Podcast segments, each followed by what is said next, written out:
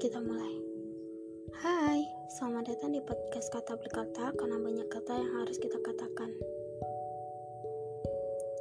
Kata orang, jangan beritahu tujuan hidupmu kepada orang lain. Karena jika gagal, kamu akan merasa malu. Sebenarnya itu adalah kata-kata orang pengecut. Mereka berani mengambil mimpi besar, tapi tidak berani untuk mendapatkan tidak boleh kamu bertahu itu sebenarnya bukan tujuan hidupmu, tetapi titik lemah dalam dirimu. Jangan takut buat menyuarakan mimpi. Dan banyak orang yang takut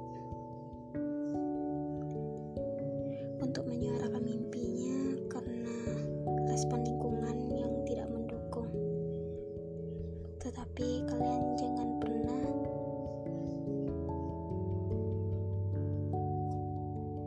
Jangan pernah untuk memikirkan suatu hal yang tidak tidak harusnya kalian pikirkan.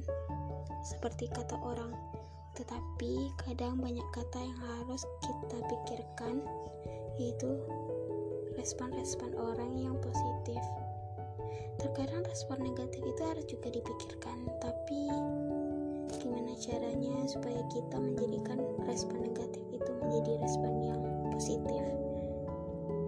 Gitu dulu cerita ini. Dah. Semoga kalian selalu sehat dan semoga semesta selalu berada pada kalian.